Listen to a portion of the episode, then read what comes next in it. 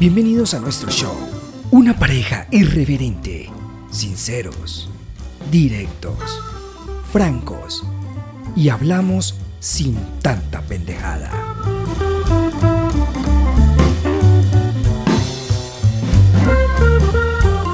Las opiniones de este programa son opiniones sin ánimo de ofender ni transgredir a ninguna comunidad, persona o entidad.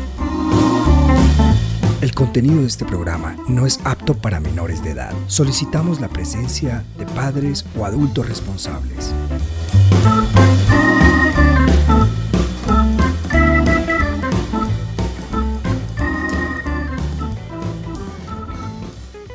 Buenas. Buenas tardes, buenas mañanas. Buenas vibras. Buenas noches.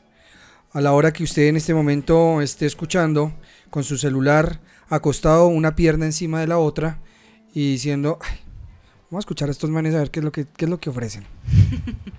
¿Cuál es la promoción? Queremos darte una oportunidad para que seas tu propio jefe. No, mentiras. Ya. Sin publicidad barata, por favor. Uy, hola. Uy, ¿se escucha ese aguacero? Está lloviendo. Hoy estamos haciendo este podcast bajo el agua. Literal. Mentira, no. No, está lloviendo mucho en Bogotá. Está haciendo mucho frío. Marica, mejor dicho. ¿Qué se cuentan? Buenas. Hola, Paola. Buenas. Lady Paola en este momento en vivo. Olviden el Lady. Paola, a secas. Paola solita. Ah, sí. Pues yo me llamo Jesús David. Jesús David. Me decían Chucho en algún momento. Chuchito. Pero ya no me dicen Chucho. Chuchito. Oye, qué bacano.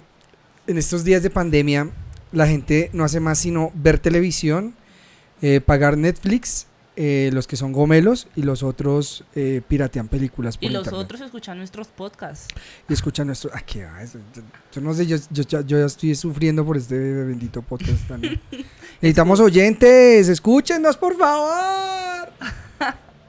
Escúchenos, no sea malo. No sean mugres. No nos vamos a alargar tanto para que no nos cojan fastidio. Ay, sí, qué fastidio, esos hijos de madres. 50 minutos, no, mucho. Pero la va a pasar rico, la va a pasar chévere. Hoy tenemos un tema muy interesante. Oiga, vamos a iniciar nuestra temporada de lo mejor y lo peor de las películas, de lo mejor del cine y las cagadas que hubo con respecto a ciertas películas también. Sí, claro, obvio, aclaramos, damos nuestra opinión súper personal. Ah, sí, pues sí. Yo no soy tan dura como este hombre, en el sentido de ser, no sé. Ustedes me entendieron, o sea, como en el sentido de la crítica. Sí. No sé. Yo soy más seco. Tú eres como más controlada, tú te mides. Sí, o sea, yo soy más tóxico, yo soy más... Muy sí. Más ñero, más gamín con eso. Ay, no diga ñero. Ay, pero es que, ¿qué tiene de malo el ñero? No, una cosa es ser ñero nea y otra cosa es ser ñero... Ñero de que lo que digo, lo que pienso y ya, o sea, suerte. ¿De cómo sería? ¿De qué te tomas y tal? Qué pena. Oiga, ese man la ha roto. ¿La rompió? Ay, bueno. Marica. Bienvenidos a todos ustedes a nuestro maravilloso podcast. Las peores adaptaciones del cine y se mamaron la película original. ¿A ti te gusta harto el cine, cierto? Sí, me gustó mucho. Okay. Soy millennial. Como fue que vimos la vez pasada lo del tema, que ya no son los millennials desde el 2000, sino desde mucho antes. Pura mierda, sí, los millennials son millennials, por eso se llaman millennials, porque exacto. Empezaron al principio de siglo. Yo soy casi. Sí. Póngale un añito antes y no. Exacto, 99, 98, 99. Cambio, tú sí eres de la época mesopotámica. Ay, de arcaica. Perdón. No, yo soy modelo 79 para todos mis queridos seguidores que están en ese rango. Somos la mejor generación. La generación que, como decía el filántropo Andrés López, querían dentro de sus negocios montar, ya sea bar. Todos queríamos tener un bar, todos los de esa generación. Discoteca, bar o restaurante, eso era. Porque la comida, la rumba y el desorden da plata, el resto no. Ah, sí, eso sí. Eso sí es y así. Todavía, y por siempre así será. Sí. Pero bueno, vamos a hablar de nuestra afición y amor por el cine. Sobre todo para los que vivimos la época de los años 80 y 90 con películas emblemáticas y que personas como tú, millennials, después vieron los remakes. Entonces, exacto, personas como yo, en el caso de varias películas de las que vamos a hablar hoy, no vimos las películas originales, las primeras, las que primero se montaron, sino como tú dices, el remake. Exacto. De esas, yo creo que todas. Sí, hay unas que pegaron y otras que no, no sé, les fue como un culo para mi aprobación. Pero, ¿qué pasa? O sea, yo al ver un remake considero que no me parece tan mala la película. Por lo mismo, porque como tú viste la original, entonces de pronto esperan más de la película. Exactamente. Muy bien. Entonces vamos a empezar con la primera película. Es una película del género comedia, pero también está dentro del concepto del terror. Pero yo le diría que es más, es como más fantasía ficción, pero bueno. Fue una película que se grabó en el año 83 y que salió a la cartelera en el año 84. Se llamaba Los Cazafantasmas o Los Ghostbusters.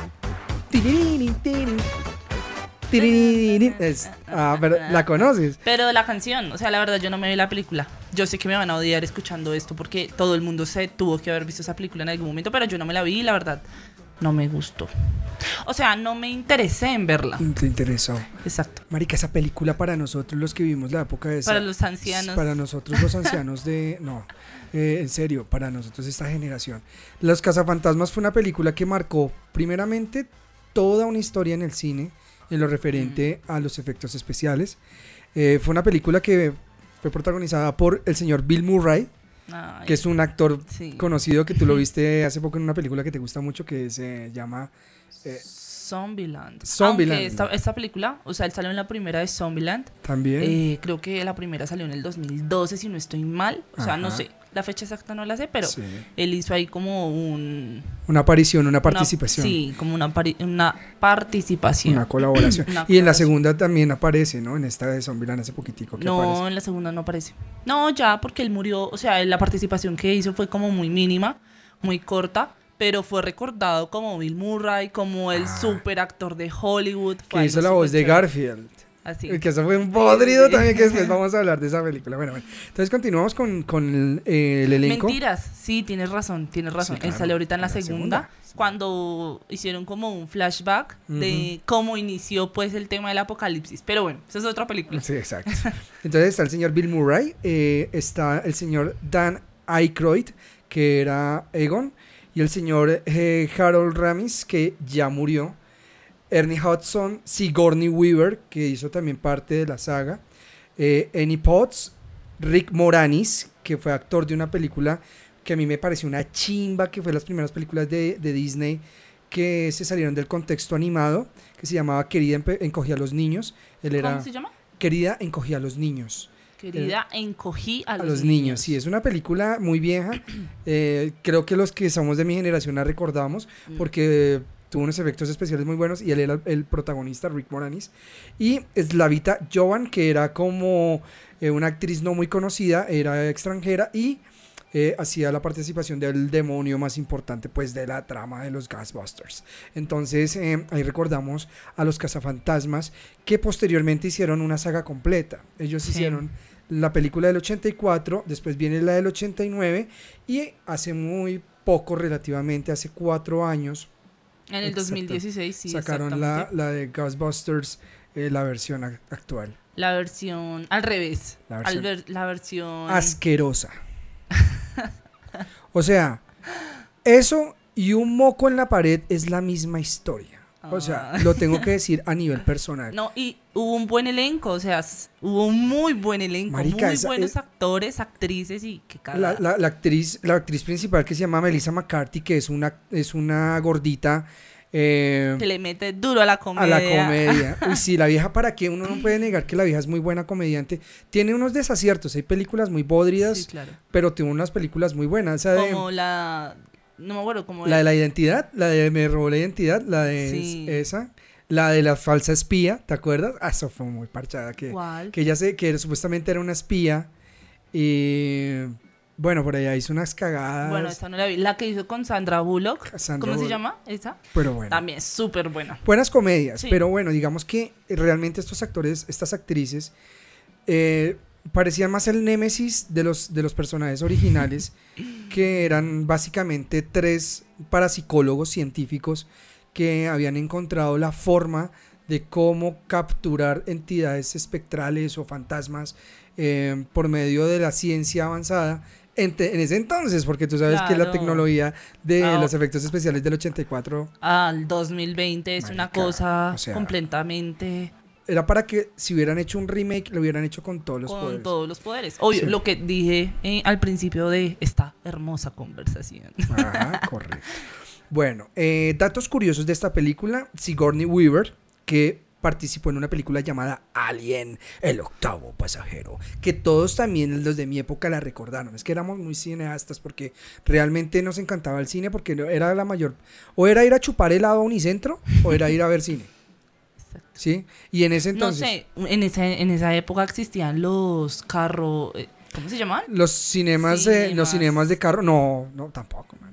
Eso era muy propio de los años... Aunque eso fue muy propio de los años 60, pero en Estados Unidos, acá en Colombia, yo no sé si eso hubo, yo nunca lo vi. Bueno, no. Al parecer en estas épocas de pandemia se están como reinventando, bueno, ajá, nuevamente, oiga, sí, en el tema de los cines así al aire libre. Sí, oiga, sí, eso sí. Vamos Cine a ver. Colombia hace poquitico es una propuesta como esa, ¿no? Eso sería algo súper lindo, súper chévere. Pero los que no tenemos carro... Para los que tienen carro. Nos tocan bicitaxi. Literalmente. Bueno, entonces te contaba que datos curiosos. Sigourney Weaver hizo el casting para el papel y en el casting hizo una imitación de un perro. De un perro. Ladraba como perro, entonces... ¿Como que, perro poseído? Exacto, porque el director le dijo, bueno, tú te va a poseer un espíritu que posteriormente se va a transformar en una especie de perro. Y entonces la vida terminó haciendo como el perro y bueno... Creo que los espantó. Los espantó y dijo, no, sí, ya quédate con el personaje, pero no sigas haciendo el perro. Que nos asustamos. Sí, ponte, más bien, como dice el reggaetón, ponte perra. Ay. Para esa época para esa época yo creo que si hubiera existido el reggaetón le hubieran hecho una canción. El tiempo de producción y grabación fue de un año duraron esos manes haciendo. Hay algo chévere que hubo sobre el tema de la promoción, el tráiler de la película, que en televisión muestran un número de teléfono. Inicialmente habían dicho que iban a colocar un número falso, pero después dijo el director, no, marica, coloquemos un número de verdad y que la gente se comunique llamando a los cazafantasmas. Y resulta que... El tráiler fue algo así como una especie de comercial, ¿no? Sí, exactamente. Como de que necesitas un cazafantasma. ¡Exacto! Pareciera que tú lo hubieras visto hace poquitito. Así era. Si tienes un problema con fantasmas en tu casa, llama a los cazafantasmas. Y la gente llamó. Y la gente llamó, marica. O sea, la gente iba loca llamando. Y ¿sabe qué? Lo más la tendencia de la época. Sí, eso era como... Exacto. Esas eran como las estrategias de marketing de ese entonces. Y resulta que la gente llamó y se encontraban con las voces de los actores respondiéndoles. Qué locura, yo creo que la gente... Sí, eso fue muy bacano. El logo de los cazafantasmas, todos lo conocemos, está dentro de los 20 logos más conocidos en el mundo, al lado de Coca-Cola, al lado del logo de Adidas, al lado del logo de Mac. Bueno, ya hablando de la versión del 2016, que fue un pedo para mí. Bueno, la verdad yo no la vi. Fue un pedo mal echado, o sea, horrible. Pero sí, las críticas fueron súper duras. Con decirte que si tú buscas ahorita en YouTube, colocas tráiler internacional en español Ghostbusters 2016, vas a darte cuenta que yo no sé si ha bajado o aumentado, aunque yo creo que aumentó porque yo también le di dislike.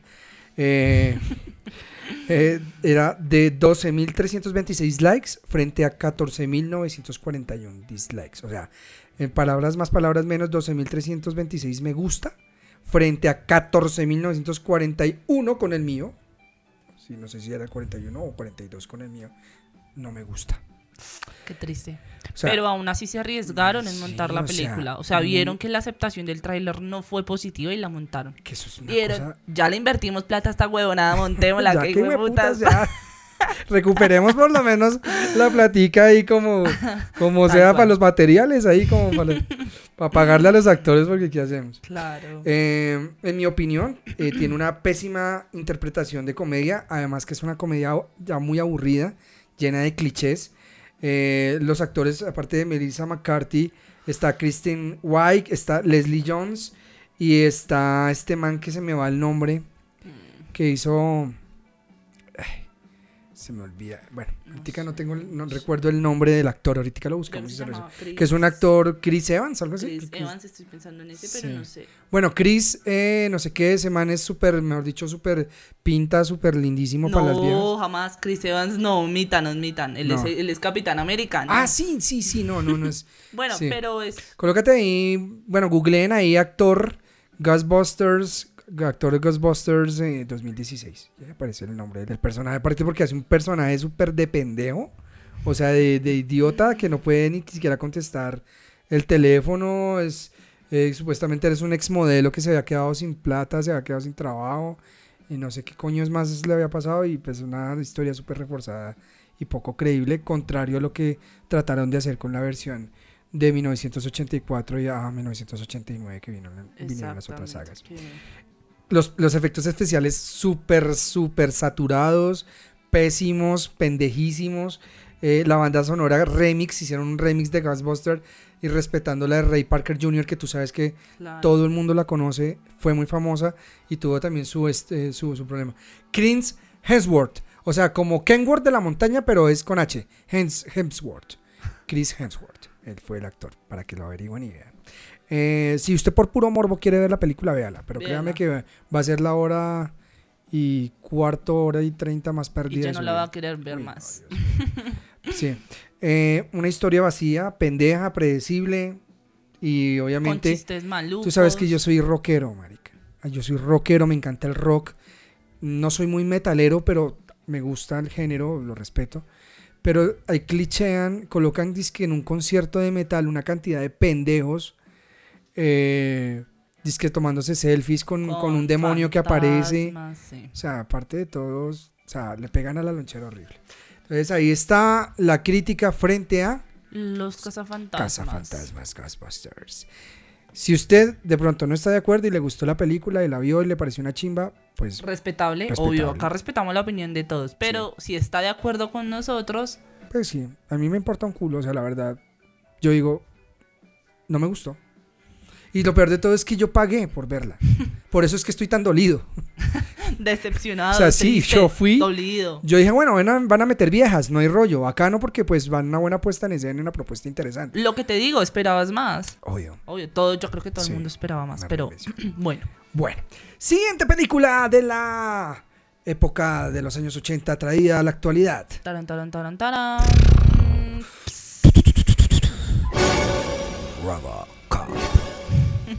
Robocop. A mí me gustó la última. Robocop. El remake me gustó. Un pedo. A mí me encantó. Pero es porque yo no vi las anteriores. O sea, a mí me gustó la del 2000, ¿qué? Esa fue del 2014. Del 2014. A mí esa me pareció buena.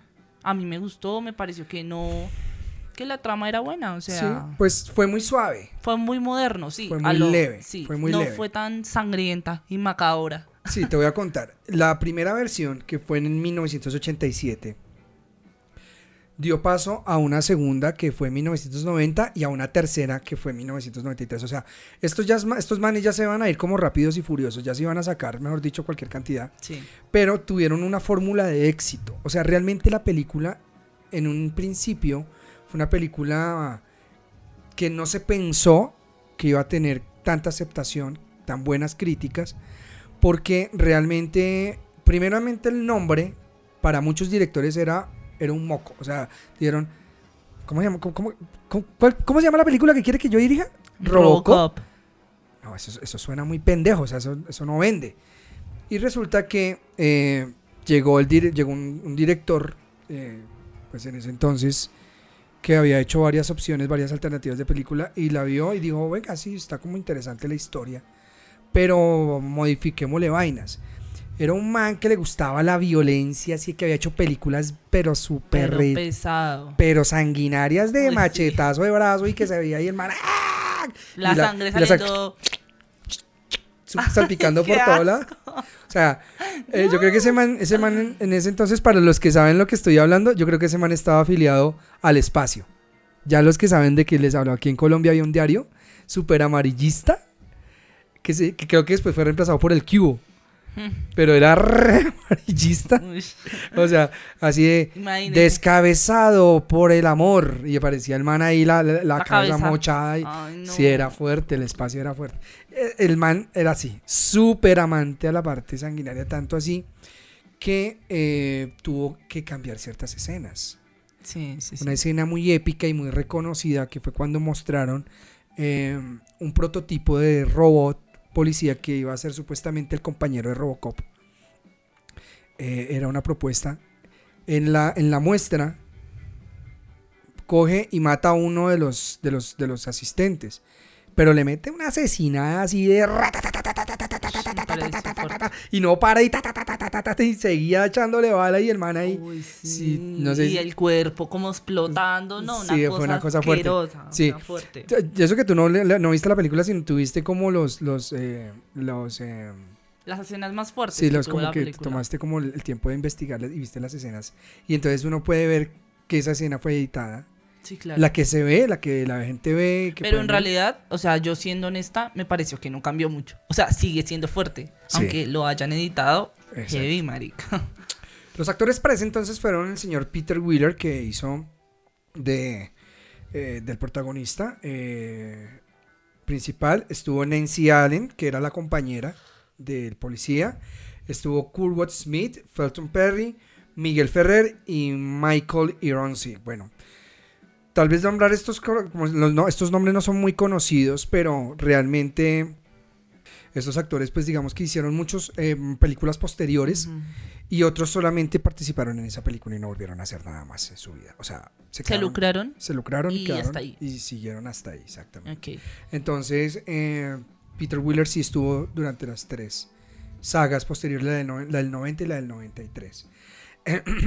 Digamos que el costo de la película fue de $13 millones, que realmente para ese entonces no fue un presupuesto tan alto, pero aún así recaudaron más de 90 en una temporada. O sea, la película fue un éxito, fue un hit, uh-huh, completo. Y a pesar de que la película era para mayores de 17 años, tuvieron que manejar muchas escenas para que obviamente no fuera censurada completamente. Entonces, sí, claro, era fuerte.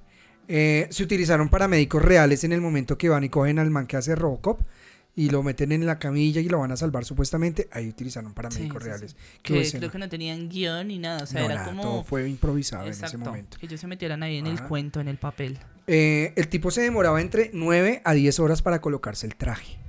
Chuepucha. Sí, entonces imagínate. O sea, otro dato, no, que era súper delgado el actor. Inicialmente iban a contratar a Arnold Schwarzenegger para ser el actor, pero ese man es súper musculoso y como que era muy mole para el traje. Sí, era demasiado mole para el traje y ya le tocaba meter a un man pues un poquito más flaco para que no se viera, para que no se viera, sí, exacto, sí, para que se. Y aún así hubo escenas donde el man anda en un carro, en el carro de la policía que Robocop tiene, donde no podía colocarse el traje completo, solamente se colocaba el traje de la cintura para arriba. Claro. Únicamente, y hacían las tomas, o sea, en el tiro de cámara solamente que tomaba medio cuerpo para arriba y ya. Y el resto, me imagino que estaba en pantaloneta y en chancletas. Sí. Esa época. Bueno, eso con respecto al tema de Robocop y sus datos curiositos. Hay muchas otras historias dentro de la película, hay muchas anécdotas. La película, pues obviamente toda fue una película girada en torno citadino, no fue nada posapocalíptico, sí, ni nada de eso, o sea, normal, épocas normales.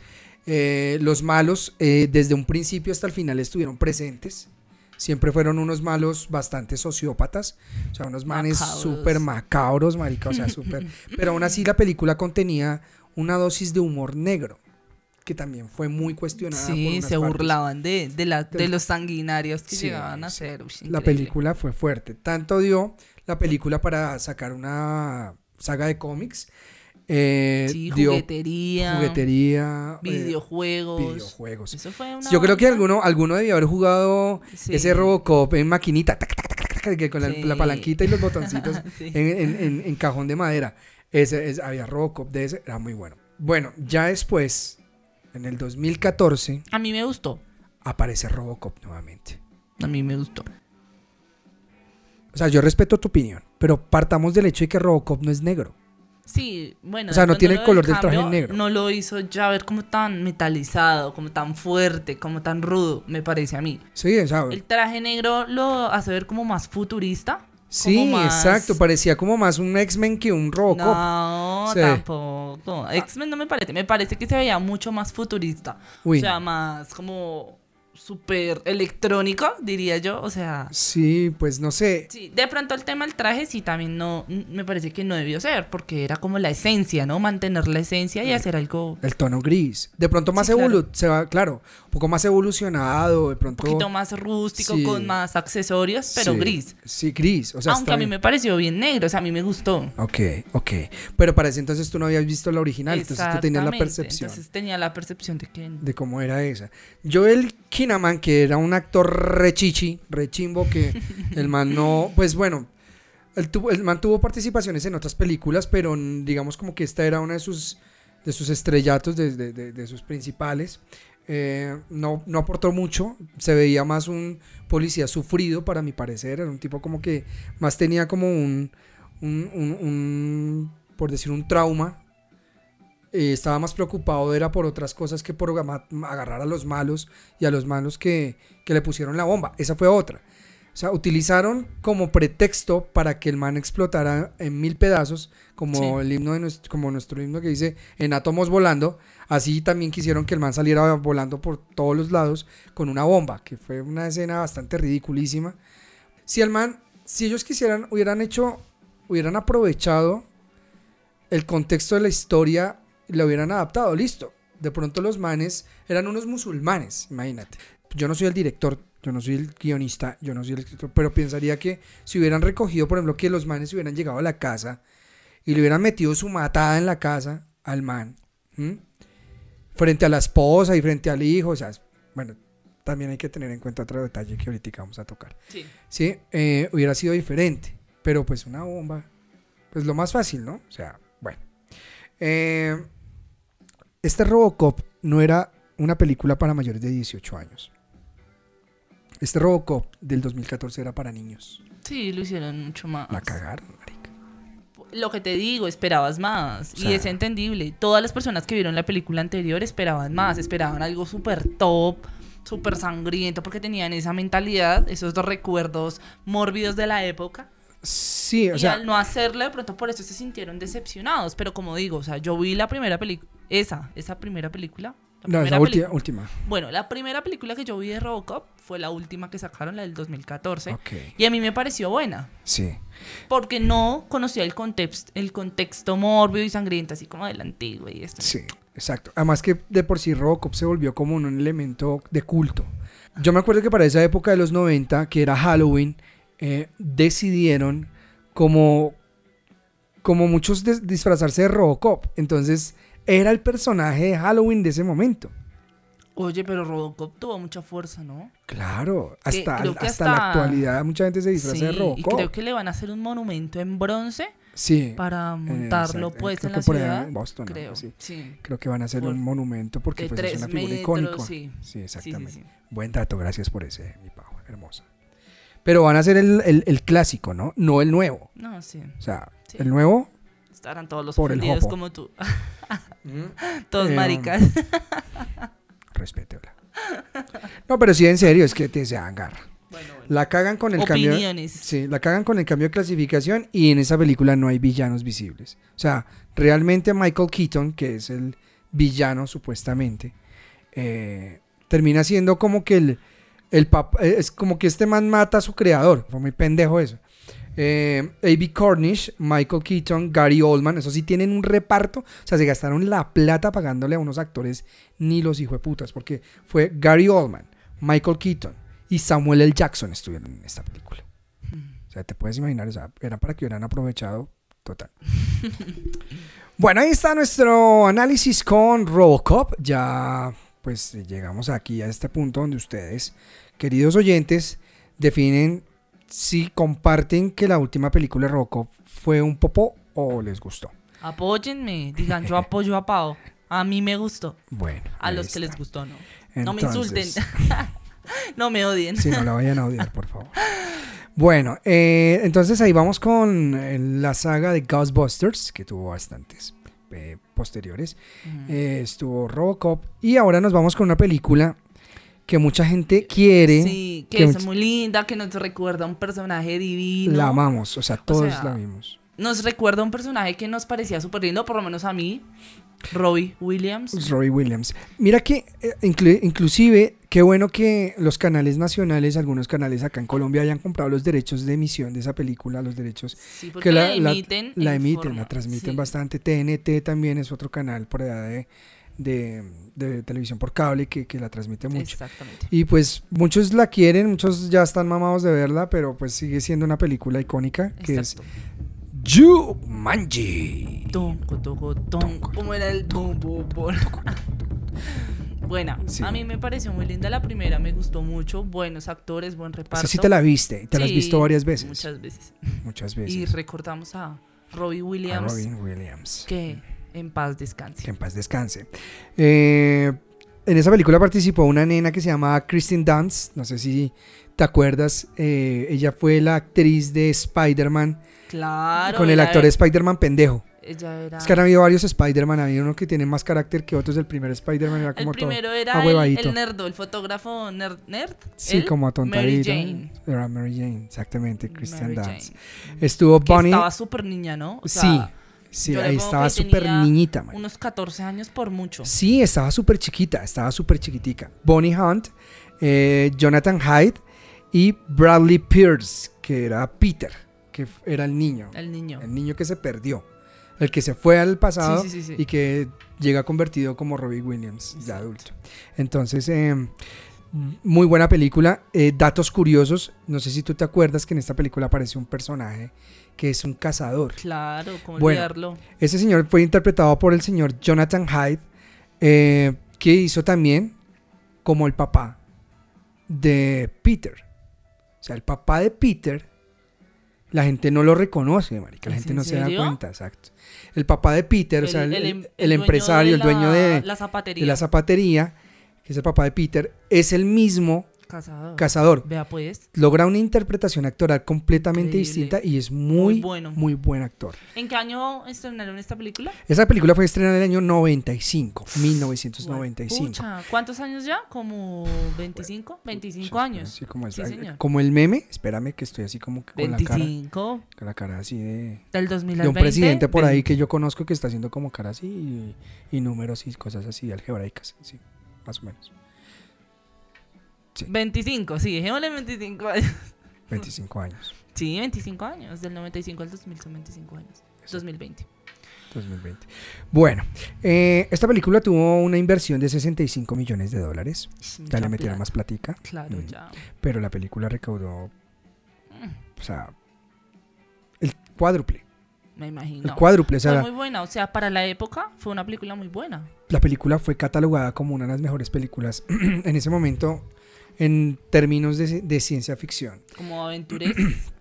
Fantasía-aventura. Sí. La película inicialmente no estaba orientada tanto para los niños, pero el director dijo, no, a los niños les gusta ver cosas raras. A los niños les gusta ver niños y se imaginan ser esos niños. Exactamente. Y no hay que pensar que los niños, pues porque van a ver una planta carnívora, entonces no van a dormir y se van a traumar en su vida. O van a ver una estampida que aplasta un carro. Sí. No sé si de pronto nuestros queridos oyentes alguna vez se vieron otra película que se llama Satura.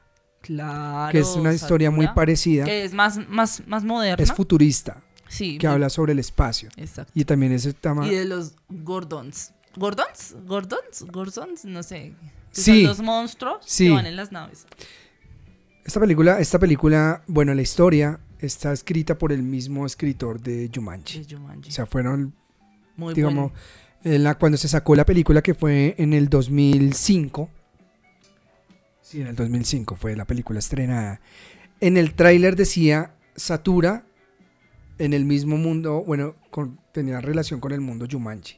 Entonces la gente, de pronto, muchos la relacionaron fácilmente, otros ni siquiera la percibieron, pensaron que era una historia totalmente aparte, pero sí tenía exactamente el mismo contexto. El tema del juego, el tablero, todo. Exactamente. Ahora que hablas del tablero, se utilizaron diferentes tableros para esta película, para Jumanji, volviendo a Jumanji, esa película tuvo la utilización de tableros de goma para escenas especiales, como la del cuando va el niño y pierde el tablero en el río. Sí, las personas que la vieron saben de qué me refiero, que, que él va en el río y él se lanza en una cascada, pues, en una cascada, sí, exactamente, como en una creciente de un río. Ese es un tablero de goma que se utilizó para eso, para que los niños pudieran llevarlo cuando estaban corriendo mientras el cazador los perseguía y todo eso. Era un tablero en madera que por dentro no tenía nada, pero el tablero original que nosotros veíamos cuando ellos estaban jugando era un tablero que tenía unos elementos de imanes que hacían que las figuras se movieran, y el tablero como tal, uno de esos tableros, se subastó en el 2012 por $60,800. El director lo subastó por esa cantidad de plata. Sí. En la ciudad donde se filmó la película hay un letrero de la zapatería Parrish, que esa era la zapatería Parrish. Sí, sí, sí. El dueño de la fachada de esa casa donde pintaron el letrero de Parrish nunca quiso que lo quitaran. Dijo, no, déjenlo ahí, porque aquí nunca habían ido a grabar una película de cine, que chimba, bacano, marica, déjeme eso ahí. Entonces la gente va a curiosear y se toma la selfie. La selfie en el muro de la zapatería Parrish. Qué buena película. Sí. La transformación del niño, cuando se te convierte en mico, como en un miquito, se demoraron más o menos unas 3 horas en ponerle el disfraz y 3 horas en quitarle el disfraz. Es fuerte. Entonces, Robbie Williams le decía a él cómo poder soportar eso.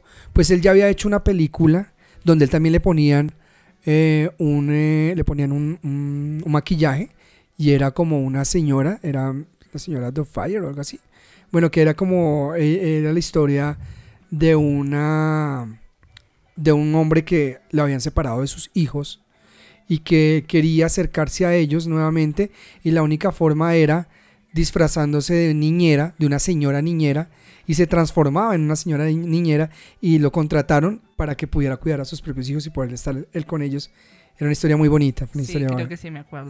No sé cómo se llama, pero creo que sí. Tengo como... Bueno, después la averiguamos bien el nombre, pero la película tenía ese tema, que le tocaba durar muchas horas con ese maquillaje, todo ese látex en el rostro, y no se podía mover, no podía comer, todo tenía que ser muy líquido. Al pelado le tocó exactamente lo mismo, al chino, que hizo esta participación. Muy lindo. Jumanji viene de la palabra Zulu, que significa muchos efectos. Ahí está. Ya, pues. Y los animales que aparecen en la película, absolutamente todos los animales salvajes, tanto el león que aparece en la casa, como el cocodrilo que aparece en la casa también, la avestruz, todos estos animales fueron computarizados, todos. Se veían no reales. No se utilizó un solo animal. Qué bien, qué buenos efectos, porque para esa época algo muy bueno, o sea, los de la estampida, los monos. Pues déjame decirte que el man encargado de hacer los efectos de estos animados, porque muchos eran robotizados también, o sea, muchos eran por computador y otros eran robotizados, ¿sí? Fue el director de efectos especiales de la saga de Star Wars. Qué locura. Marica, o sea, aunque la tenía súper clara. ¿Seguro? Mira. Sí. Porque creo que el que... hizo los efectos especiales de Star Wars era también el de los cazafantasmas. También tuvo participación, exactamente, es un teso. Son tesos, o sea, los productores de efectos, las empresas de efectos especiales que utilizaban, exactamente, eran duros. Eran muy duros y estuvieron en estas sagas. Las escenas de agua que hubo cuando se llenó la casa de agua, lo hicieron en una especie de tanque, era como una bodega de agua real. Sí. Entonces ahí caía agua real y duraron muchas horas. Sí, claro, porque... Los actores haciendo este tipo de escenas fueron durísimas, fueron muy duras. Pero muy bueno, muy buen resultado, muy buena película. Sí, fue una película hecha con mucha tecnología computadora, pues era muy visionaria en esa época, ¿sí? Y bueno, ya vamos a hablar entonces en este momento del remake, que viene en el año 2017 y en el 2019. Okay. Entonces en el 2017 y en el 2019 participan exactamente casi los mismos actores base, ¿ya?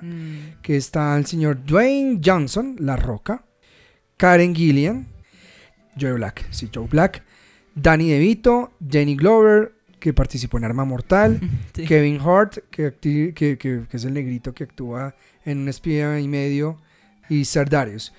Bueno, digamos que Danny DeVito y Danny Glover aparecen en esta última. Vamos a hablar es de la última. En la última. Sí, la del 2019. Exactamente, a mí me gustó la del 2017. A mí también me pareció una propuesta buena, interesante. Innovadora, nuevo. No hubo juego como tal de mesa, exacto, sino fue algo más digital. Exacto.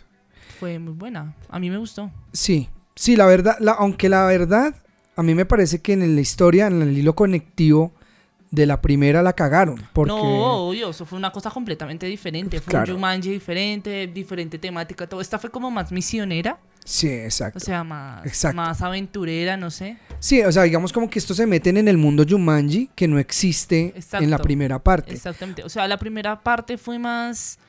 No sé. Sí, como más, tenía como más presencia de animales, como que la interacción con los animales era más ocasional, exacto, era una situación más de... Pero no salían de la ciudad, o exactamente, sea, exacto, no se metían dentro del juego como tal.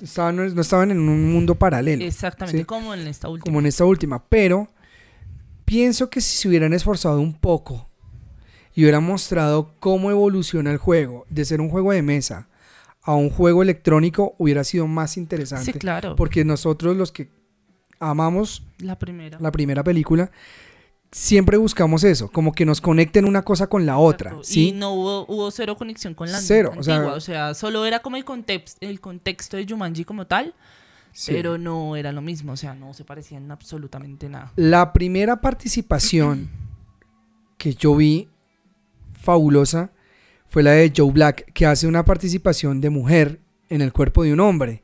Eso fue esa interpretación fue muy bacana, fue muy chévere porque lo hace a uno reír, es un contexto actoral súper bueno.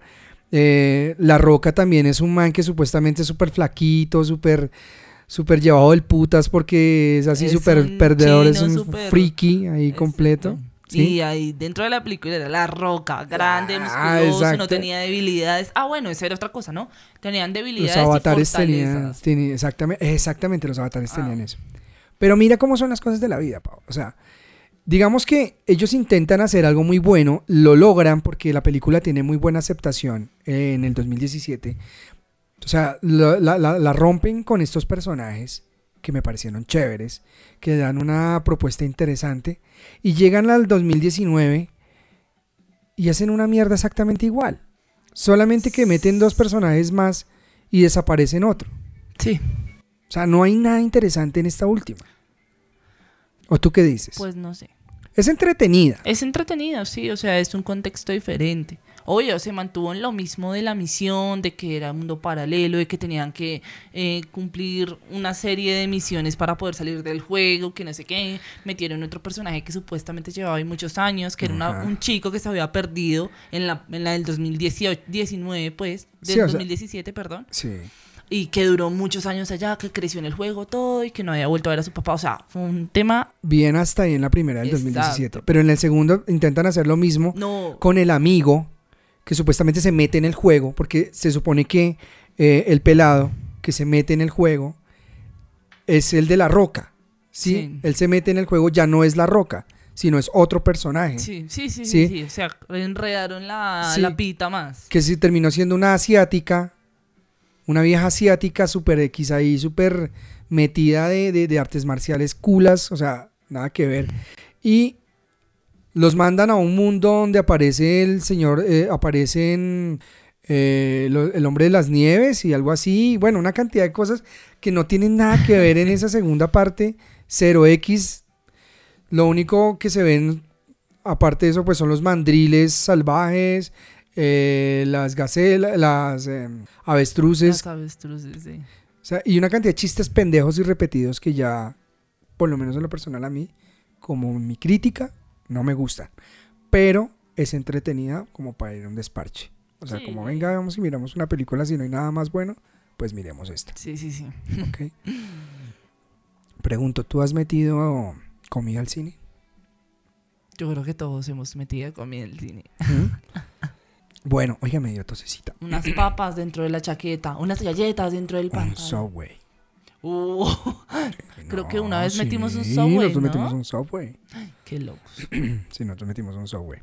Ay, no, es que es muy cara la comida del cine. No es por ser chichipatos, pero, güey, pucharse, se pasan. Oiga, sí, aquí en Colombia, pregunta para las personas que nos escuchan en otras ciudades, no sé si también les pase, en otros cinemas, pero aquí en Colombia, marica, la comida de cine es carísima. Sí, la bolsa de maíz vale como 1.200 pesos, de allá nos cobran 20.000.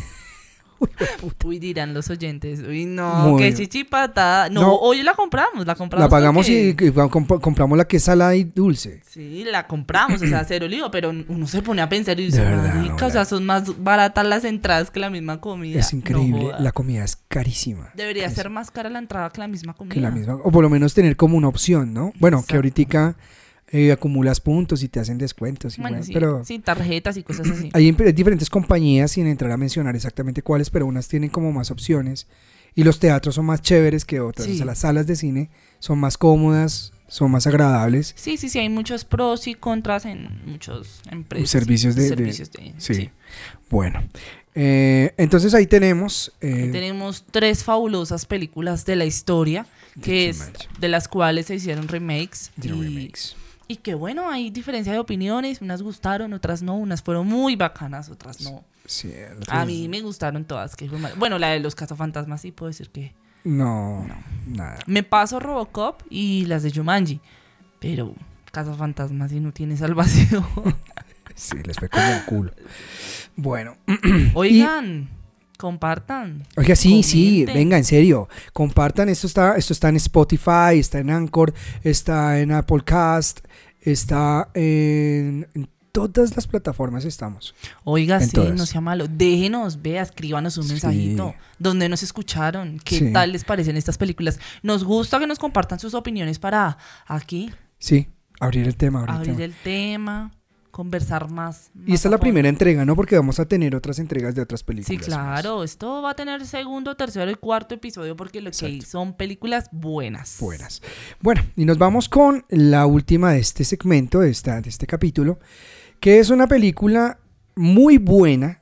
Yo me la gocé gracias a esa película. Yo de niño hice que mi papá me metiera a estudiar karate. Creo que todos los niños... Le pegaba, cogía y quitaba las tablas de la cama para yo intentar partirlas de un patadón y un puño, pero... Salías lesionado. Salía cascado. Por ingenuo. Mi papá, se va a tirar a la cama, weón.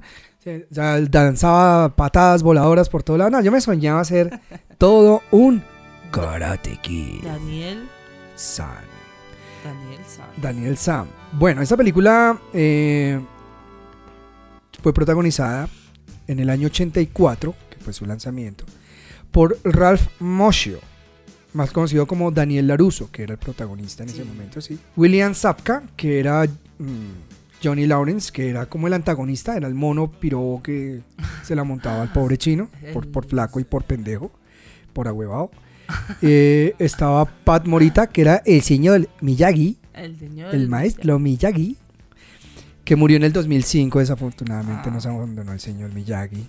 Que tiene una historia muy bonita, empezando porque obviamente era una persona que tenía descendencia asiática, pero él había nacido en Estados Unidos, y nació en Estados Unidos, se crió en Estados Unidos, vivió en Estados Unidos, por tanto no sabía un jopo de hablar asiático, mandarín, perdón, no sabía hablar ni chino, ni japonés, ni coreano, nada de eso, pero aún así logró hacer el personaje. Era un actor, fue un actor de comedia inicialmente, pero este papel, digamos que parte de la producción, bueno, alguno que otro productor no lo quería tener porque tenían esa imagen de que él era un comediante y que necesitaban alguien más dramático. Entonces, bueno, Pat Morita, el señor Miyagi, Elizabeth Shue, bueno, es que no sé pronunciar bien. Bueno, nada, la niña Elizabeth, que decía de... Doña Elizabeth. La señora Elizabeth, que hacía de Allie Mills, que era la novia. ¿De quién? De Daniel San, de Daniel LaRusso. Es que el señor Miyagi le decía Daniel San.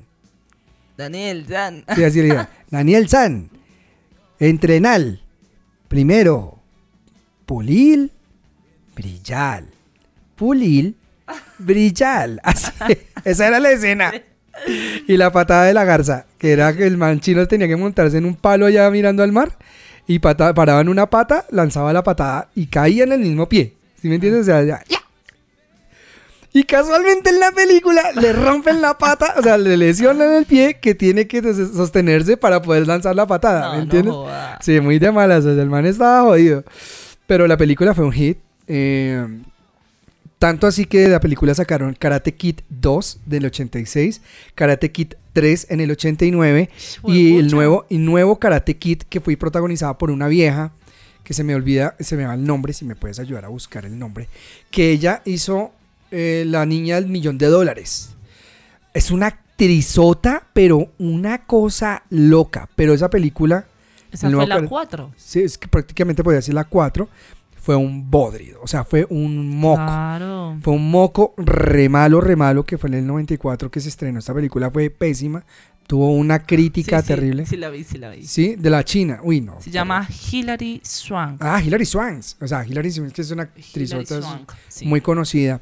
Entonces, no, le fue como a los perros en misa la pobre Hillary. Y el señor... Miyagi siguió la saga en esas tres. Y ya... En esas cuatro, tienes toda la razón, en esas cuatro. Y ya hasta ahí paró. Y ya en el 2010 aparece Karate Kid, el remake. El remake, sí. Que bueno, ya vamos a hablar con respecto a eso. Datos curiosos de esta película de Karate Kid. Todos los kimonos fueron hechos a la medida de los actores. Sí, porque tenían que tener o tenían que lucir como un kimono real, ¿sí? de pelea. Adicionalmente, los jueces que utilizaron para las contiendas eran jueces reales. No eran actores, eran jueces reales de karate. Eran especialistas en artes marciales. Le metieron plática. Sí, contrataron gente muy dura. Tan dura contrataron personas que en las escenas de acción hay una escena donde el señor Miyagi se enfrenta a los pelados que se la están montando a Daniel Laruso, y resulta que el actor que hace el señor Miyagi, porque el señor Miyagi realmente no sabía karate, o sea, el actor del señor Miyagi no tenía ni idea. Morita. Sí, el señor Morita no sabía karate, pero pues bueno, tenían que de alguna manera... Claro, tenían que hacer... Entonces él tenía que hacer una escena donde le partía la jeta ahí a más de 3, al mismo tiempo un viejito como de 70 años repartiendo pata y puño a lo que daba. Y resulta que en una de esas se equivocó y el actor que estaba haciendo esa escena, si era un especialista en artes marciales, cogió a uno de los actores chinos, de los pelados, y le rompió la nariz. Lo jodió. Lo mandó para el EPS. Para la EPS. Entonces, pero fue real. Y se grabó, o sea, se como que quedó. Escena, sí, quedó. O sea, tenía que valer la pena la renta. Sí, fue muy duro. Nariz. Exactamente, fue real. Entonces ahí en ese caso, pues obvio, imagínate, pues pasaron muchas cosas. Hubo momentos duros de la película. Inclusive, no sé si tú sabes quién es Chuck Norris, que fue un actor muy importante de los años 80.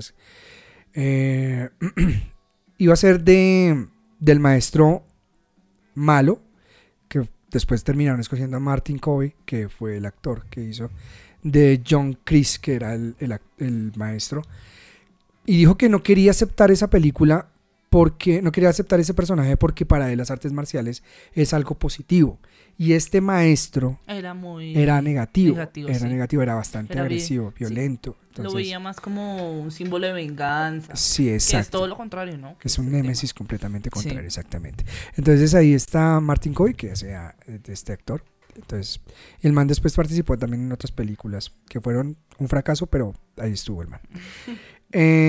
Y bueno, ¿qué más? Datos curiosos con respecto a esta película.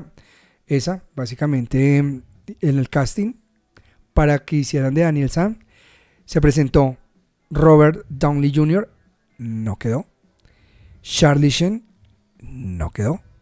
Nicolas Cage, no quedó. O sea, imagínate este chino contra quien tuvo que competir para ganarse ese papel. O sea, los putísimas de Hollywood. claro, que para ese entonces eran jóvenes y súper, mejor dicho, súper cotizados, eran súper, pero mejor dicho, los top. Y el director dijo, no, yo quiero un mancito que se vea normal, un chino flaco, que se viera por ahí de 16 años, cuando el chino realmente tenía 22 años, que no mostrara como fortalezas por ningún lado, o sea, que se viera muy débil. Y así fue que escogieron a Ralph Macchio, que quedó como actor de esta película. Ya viene la versión 2010. Me gustó. Nos recuerda la buena época de el hijo de Will Smith. Sí, de Jaden. De Jaden Smith. Sí, pues digamos que a mí no me fastidió la película. O sea, no me molestó. Fue un buen intento. Aparte porque la participación de Jackie Chan es muy aportativa. O sea, Jackie Chan se ve muy dramático. ¿A ti no te gustan los remakes? Sí, sí me gustan. ¿No te gustan? Todos los has mandado para la mierda. No creas. Mira que yo he visto remakes muy buenos. Hace poco hicieron un remake, o la continuación de la saga de Alien, que fue muy buena. Yo la vi y dije, la pelaron durísima. Porque nadie sabe cómo nació Alien. Y casi que 20 años después deciden sacar la película para mostrar de dónde nace el bicho. ¿El alien? ¿Bicho? Sí, el alien.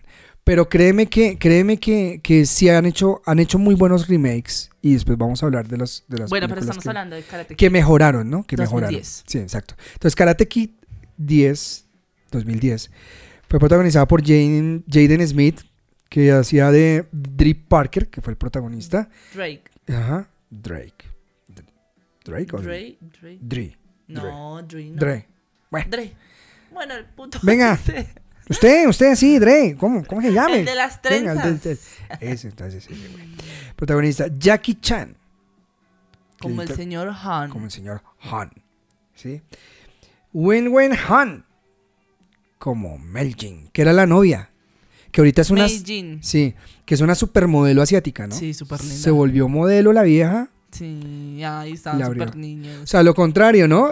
Se pensaba que el Jaden se iba a volver bonito y se volvió feo ese man. Pero está. Sí, está como mota de ombligo, está, pero. Acabado ese muchacho. Así, a mí me parece que el chino está llevado. Ya lo suyo, el chino. El chino pudo haber aprovechado ese momento de fama. Realmente, porque el man iba bien. Aparte, tenía el respaldo actoral de Will Smith, que es un ícono, ¿sí? Que después hablaremos de las cagadas de Hombres de Negro, Men in Black, que fue otra película también de culto, que hizo cosas muy buenas, pero también hizo unas cosas muy feas, ¿ya? Pero bueno, entonces, estuvo en este reparto también Chen Will-won, que era el niño, el peladito mierdoso, el mala clase. ¿Cómo se llamaba? Chen Will-won. No. Ah, Chen Lu. Sí. Como cuando uno llama al restaurante chino y pide, me regala un chong fine. Chau, sí. Este llamaba Chen Lu. Qué chiste tan malo, marica. Se pasó. Sí, ignoren ese chiste, por favor. Bueno, es una película interesante, es conductiva, tiene la misma historia, sí, se basa en la misma, solamente que es un niño más pequeño. Sí, usan más niños más pequeños. Sí. Más chiquiticos. Más pequeños. O sea, sí, realmente es la misma historia, sí. Es el espejo de la historia. Por eso no me fastidió tanto. O sea, sí le fastidió un poquito. Pues es que, digamos como que hay un tema, y es que en Karate Kid, Daniel LaRusso se toma mucho tiempo para aprender. Sí, aquí el chino me aprendió más rápido. Ese chino, o sea, tomó una clase express. Ese man es de, pero cualquiera con Jackie Chan. Ahí se alcanzó a ver un poquito el proceso del chico. Sí, no, sí, obviamente. Pero pues es que también es muy irónico porque en Karate Kid, la primera, el estudiante que tenía era estudiante también principiante. No eran tan evolucionados. Aquí cuando muestran, que fue una escena que me gustó muchísimo, que es cuando abren las puertas de la escuela donde están aprendiendo los niños. Y están todos marica, esos... Sí, le metieron mucho al tema de... O sea... De la educación. De la educación. Sí. Sí. Como de la disciplina, ¿no? Exacto, esa es la palabra. O sea, se ve esa disciplina real. O sea, ahí la pegó bien el director. Ahí le fue muy bien. Me pareció que... Robo show en ese momento, lo emociona a uno porque ver cómo todos esos grupos de niños hacen yo también estudié karate de Balquito, entonces se llaman sus katas, hacen sus figuras y todos son súper coordinados y el ¡uah! Y el sonido de todos los niños sí. gritando, o sea, como que uno ¡wow! ¿Sí me entiendes? O sea, súper genial. Y obvio, pues que un pelado recién llegadito de Estados Unidos a punta de McDonald's al lado. Sí, lo mucho que ha visto en película, yo creo que ha sido Dragon Ball, y va y se mete de frente a pelearle a unos chinos que están, que desde que nacen prácticamente los educan con esa disciplina, pues es un poquito fuera de lo normal. No, hubieran utilizado de pronto, película. Hubieran utilizado que de pronto el chino hubiera crecido un poquito más y hubiera aprendido un poquito más. Sí, sí, el proceso fue mucho más acelerado. Pero sí. A mí en lo personal me parece que fue una buena película, me gustó mucho, me hizo llorar. Sí, eso fue bueno. Jackie Chan hace también un buen personaje. Sí, el tipo fue en su época el más.